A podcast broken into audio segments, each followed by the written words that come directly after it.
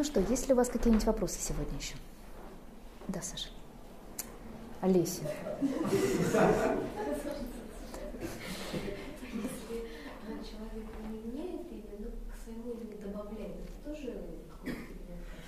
Смотря какой мотив. Важно не действие, важен мотив. Потому что э, все мои вопросы, например, да, к Лауре Наташе, они звучали именно по какой причине это происходило, да, и что это за имя. Потому что мы прекрасно знаем, что есть э, имена, например, саньясинские, когда люди берут, есть другой вид имени, это духовное имя, когда учитель дает имя духа, это еще другая история. Да, есть э, принадлежность к, к школе, там, к пути и так далее. Есть разновид... огромное количество разновидностей. Это совсем другая история. В этом тоже очень много сегодня путаницы. Да, потому что когда, например, э, духовные имена дает не духовный учитель, там, да, по списку выбирается. Ну,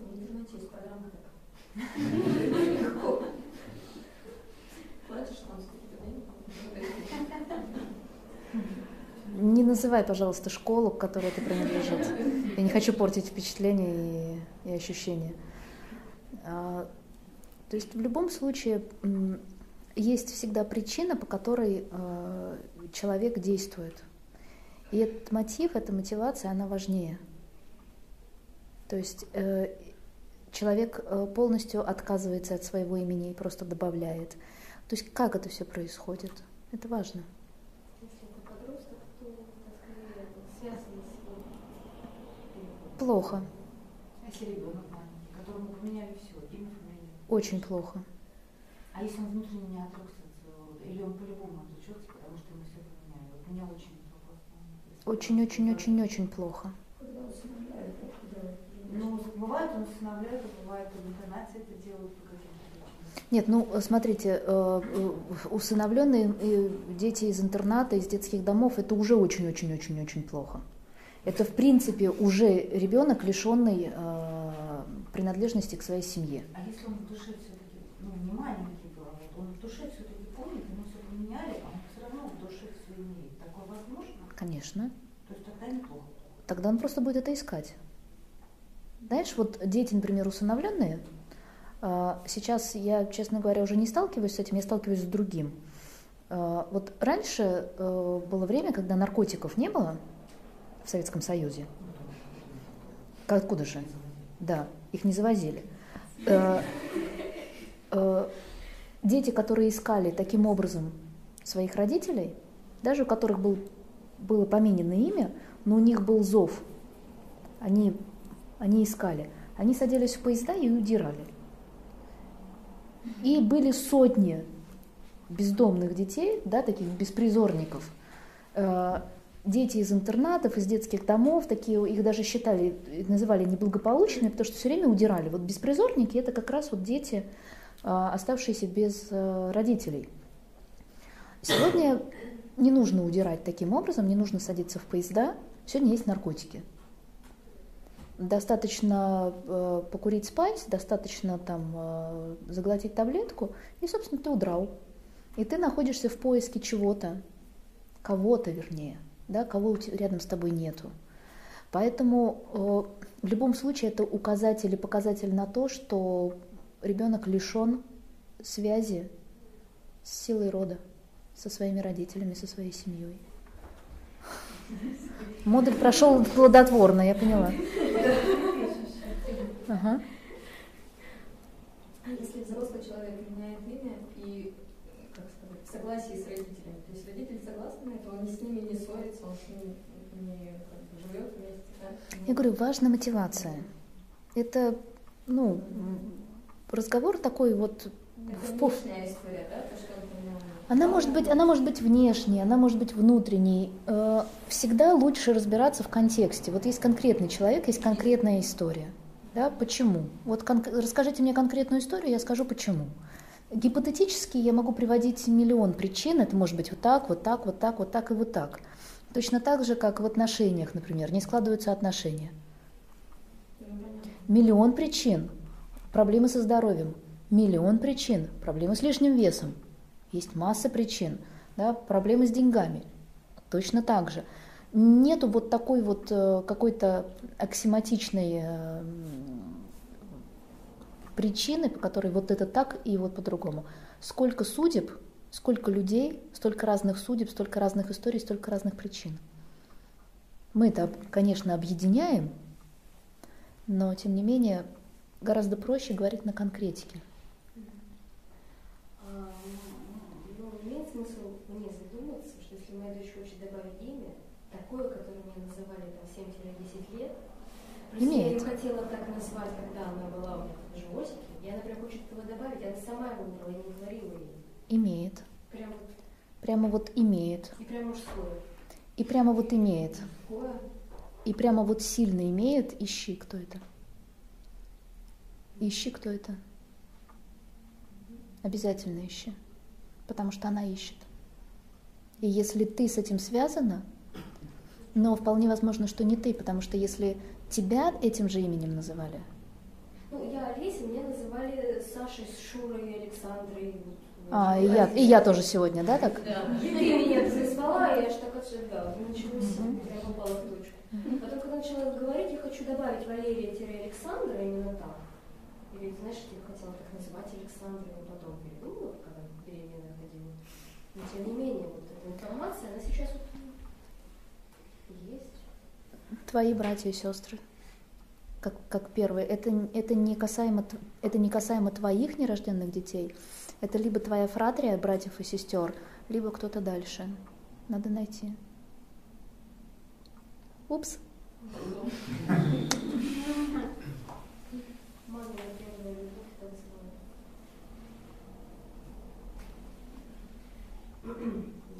А, если мама сменила фамилию а, в связи с неблагополучностью звучания и просто придумала себе фамилию. С неблагополучностью чего? Ну, фамилия красивая, ну, некрасивая. А, Она решила просто фамилия некрасивая? Да, сменить. Ну, придумала абсолютно.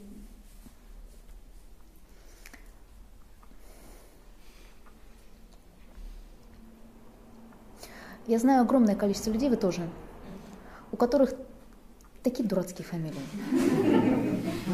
Иногда думаешь, господи, ну вот лучше бы сменил. А ведь нравится, потому что семейные. У меня сын на отрез отказался менять фамилию, ему было 17 лет, вот 18, я тогда дала. У него неблагозвучная фамилия. На отрез. Я настаивала. Живет, цветет, ничего. Да, у меня знакомая девочка была сама тоже вообще прекрасно. Мгм. Это не зависит от того, как звучит фамилия. Это зависит от того, как ты ее воспринимаешь. И что она внутри тебя рождает. Я могу поделиться собственным опытом. 10 лет назад поменял фамилию, потому что у меня тоже была такая неблагозвучная. Вот и мне как-то было тяжело с ней в школе, и как-то, в общем, меня там дразнили все такое. Я пошел, вот, взял и придумал себе фамилию. Да? И я хочу сказать, что у меня только положительные эмоции, только положительные результаты. То есть я только приобрел, я ничего не потерял. Мгм. Как бы это мой, мой личный. Мгм. Поэтому здесь у меня вот тоже фамилия бывшего мужа. Мне нравится. М? Ты что, ты не знала? знала. Ну. И мне нравится. М. Я бы меняла фамилию бывшего мужа на девичью. Тоже правильно. С тебе лучше так? Ну и хорошо. Ну и замечательно. Хорошо, а когда наоборот выходишь замуж, а фамилию не меняешь? Ну я вот вышла замуж, а фамилию Да тоже хорошо. Главное вовремя спросить. Имя сохранено, но ребенок воспитывался в интернете. Вопрос в чем? Ну, то есть, как бы, если там, вот, ну, там, когда там меняли, ну, меняли ребенку имя, или если там в детдомовске, или там в интернете, что-то не очень хорошо А если имя у ребенка сохранено, но он воспитывался в интернете. Ну и слава Богу, что ему имя сохранили. А то, что вот все равно в интернате и все. А вот это не слава Богу. Вот это не слава Богу. Ну, я же не могу сказать, слава Богу, что у ребенка нет родителей, которые за ним, за ним э, рядом с ним. Нет, родители у него были. Почему он в интернате? Но его отдали... Родители так решили, что будет так лучше. Мне очень жаль. Ну, как бы он закончил обучение и вернулся, так сказать, Семен постоянно сам, ну, как сказать, не может находиться в семье долго.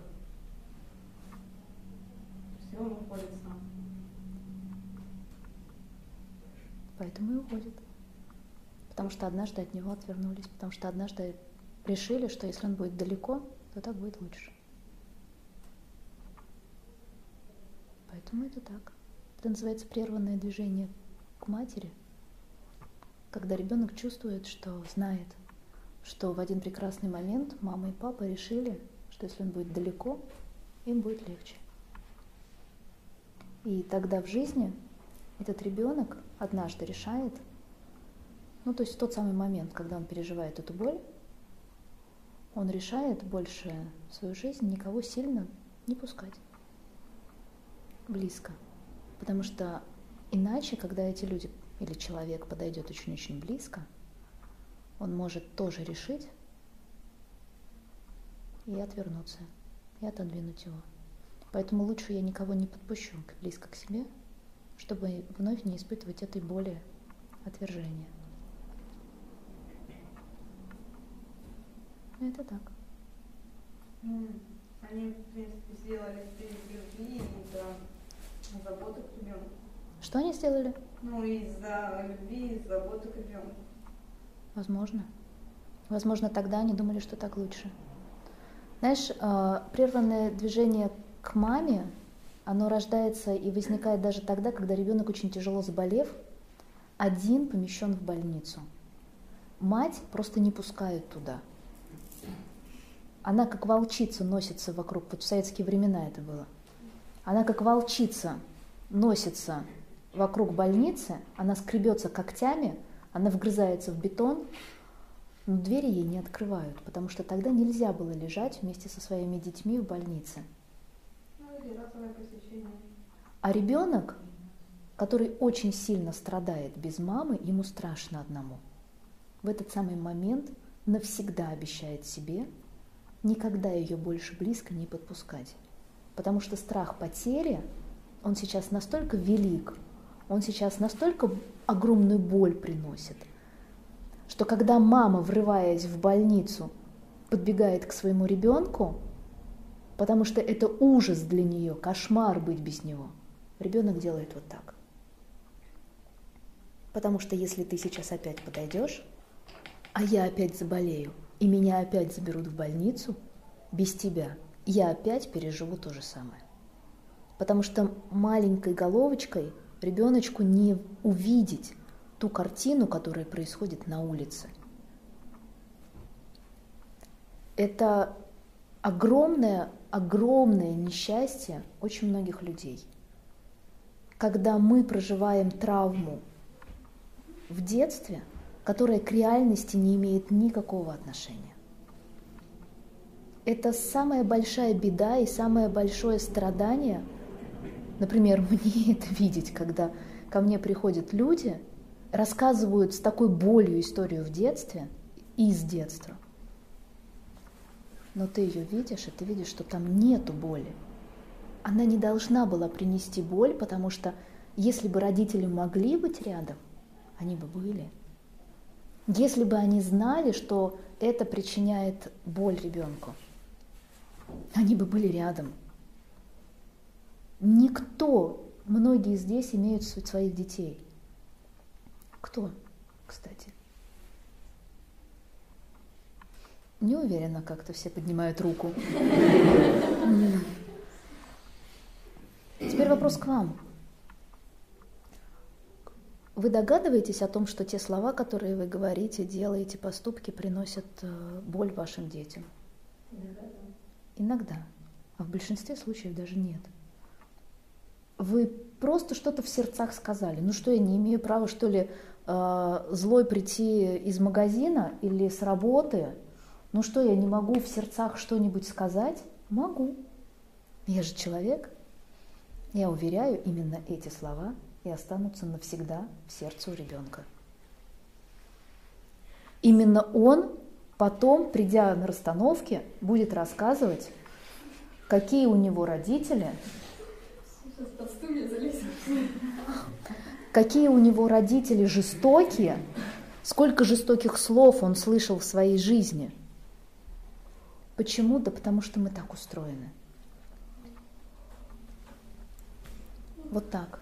А на самом деле мама, папа не хотели обидеть ребенка, не хотели не причинить ему зло, не сделать что-то на зло.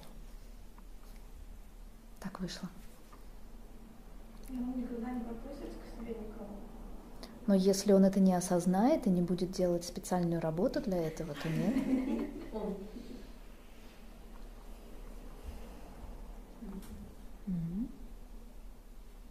Но можно понять, что есть это движение от жизни. В любом случае это диагностируется очень просто. Если есть хотя бы один момент э, в жизни, где мы не позволяем себе быть счастливым, это значит, что это отвержение жизни в нас уже есть. Поэтому в любом случае все начинается с самой первой волшебной двери в нашей чудесной анфиладе по направлению к счастью, которая как называется? Мама и папа.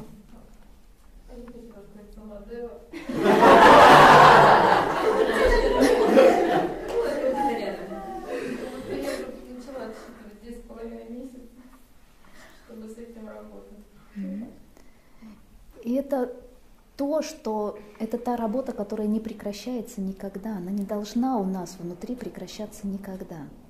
По отношению к своим родителям, потом по отношению к предкам, да, ко всему роду, потому что это вторая дверь. И только потом, когда открыты эти две, может открыться та, которую мы так истинно, многие, находящиеся здесь, ищем. Ну, в принципе, все люди это ищут, только не все знают об этом. Бога мы можем открыть только тогда, когда открыли первые две двери. Только тогда мы можем открыть настоящую третью дверь к Богу внутри себя. Ну вот.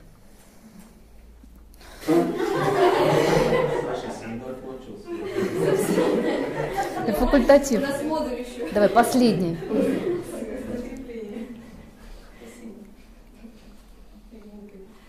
Можно? Все-таки, когда женщина, выходя замуж, не берет фамилию, это ну, э, как-то может сказаться на ее детях или нет? Не берет фамилию мужа, собственно. Это, Какова причина? ну, поверхностная причина. Не хочется менять. Ну, просто она не чувствует, что она вот с той фамилией это она. А с этой фамилией это она. Вот. а? Ну, я. А, Я бы не придавала этому такого значения. В каких-то моментах, например, вот в таких, это очень значимо. В каких-то моментах это ничего не значит. Просто я чувствую, что это я. Все. На сегодняшний момент, как, какая, боже мой, ты просто однажды, вот с сегодняшнего дня, можешь решить, что даже если у тебя другая фамилия, и зовут тебя совершенно по-другому, как мужа, и вообще вы разных полов, и, и, и ничего вас больше не связывает, сегодня ты можешь решить самое главное. Быть самой хорошей женой в мире. Все. Если ты это решаешь, если ты решаешь быть самой хорошей женщиной для него, если ты решаешь быть самой лучшей женой, если ты решаешь быть самой доброй, самой внимательной, самой заботливой, самой сексуальной, самой, вот самой при самой, которой ты являешься на самом деле. Только ты решаешь быть такой каждый день. Независимо на свои, не, не, не безотносительно своей усталости, безотносительно своих забот о своих прекрасных детях, безотносительно есть у вас деньги или нет, безотносительно был он сегодня на работе или нет. Вот если ты каждый день, открывая глаза, напоминаешь себе об этом решении, какая разница, какая у тебя фамилия? Ты самая лучшая жена в мире. Точка. Главное не поверхностные вещи. Главное, что мы на самом деле проживаем – Главное то качество, которое мы проживаем с другим человеком. А это наше решение. И даже если у нас системные динамики есть, и даже если у нас куча причин для того, чтобы не быть счастливым, как мы думаем, у нас нет этих причин. Потому что одно решение – быть самой лучшей женой, самым лучшим мужем, самым лучшим родителем, самым лучшим ребенком, самым лучшим профессионалом, самым лучшим э, дизайнером – это наше решение. И добавив туда осознанность и волю, никакие системные динамики не устоят. Чудо произойдет. Это был последний вопрос. Ну давай совсем последний, и мы пойдем домой спать. Нужно спросить его отношение к тому, что жена, вступая в брак, не хочет брать его фамилию. Это как-то имеет значение, ведь они же как муж и жена. Вы знаете, я хочу рассказать вам историю, э, не буду говорить кого, близких мне людей. Женщина вышла замуж за мужчину. Мужчина ее очень сильно любил. Она любила, она любила э, своего мужчину, который был ее первым мужчиной, может быть, не первым, но первый, за кого она собиралась замуж. И там не получилось, потому что за месяц до свадьбы выяснилось, что он женат. И она вышла замуж. И долгое время она очень сильно гордилась словосочетанием своего имени а, своего отчества и своей, своей фамилии. Это было очень так многозначительно. А? Нет, нет, старый. Да-да. А, ее имя, ее отчество и ее девичья фамилия, они были настолько, а, настолько говорящими и звучными, что вот она наслаждалась этим. А, а мужчина ее любил. Она поменяла фамилию, сделав ему подарок на 50-летие. И в 50 лет, когда она поменяла фамилию, он встал, произнося тост, и сказал, что я ждал этого всю жизнь. И для меня это очень важно. Он никогда ни слова ей не сказал до этого момента. Он не перечил.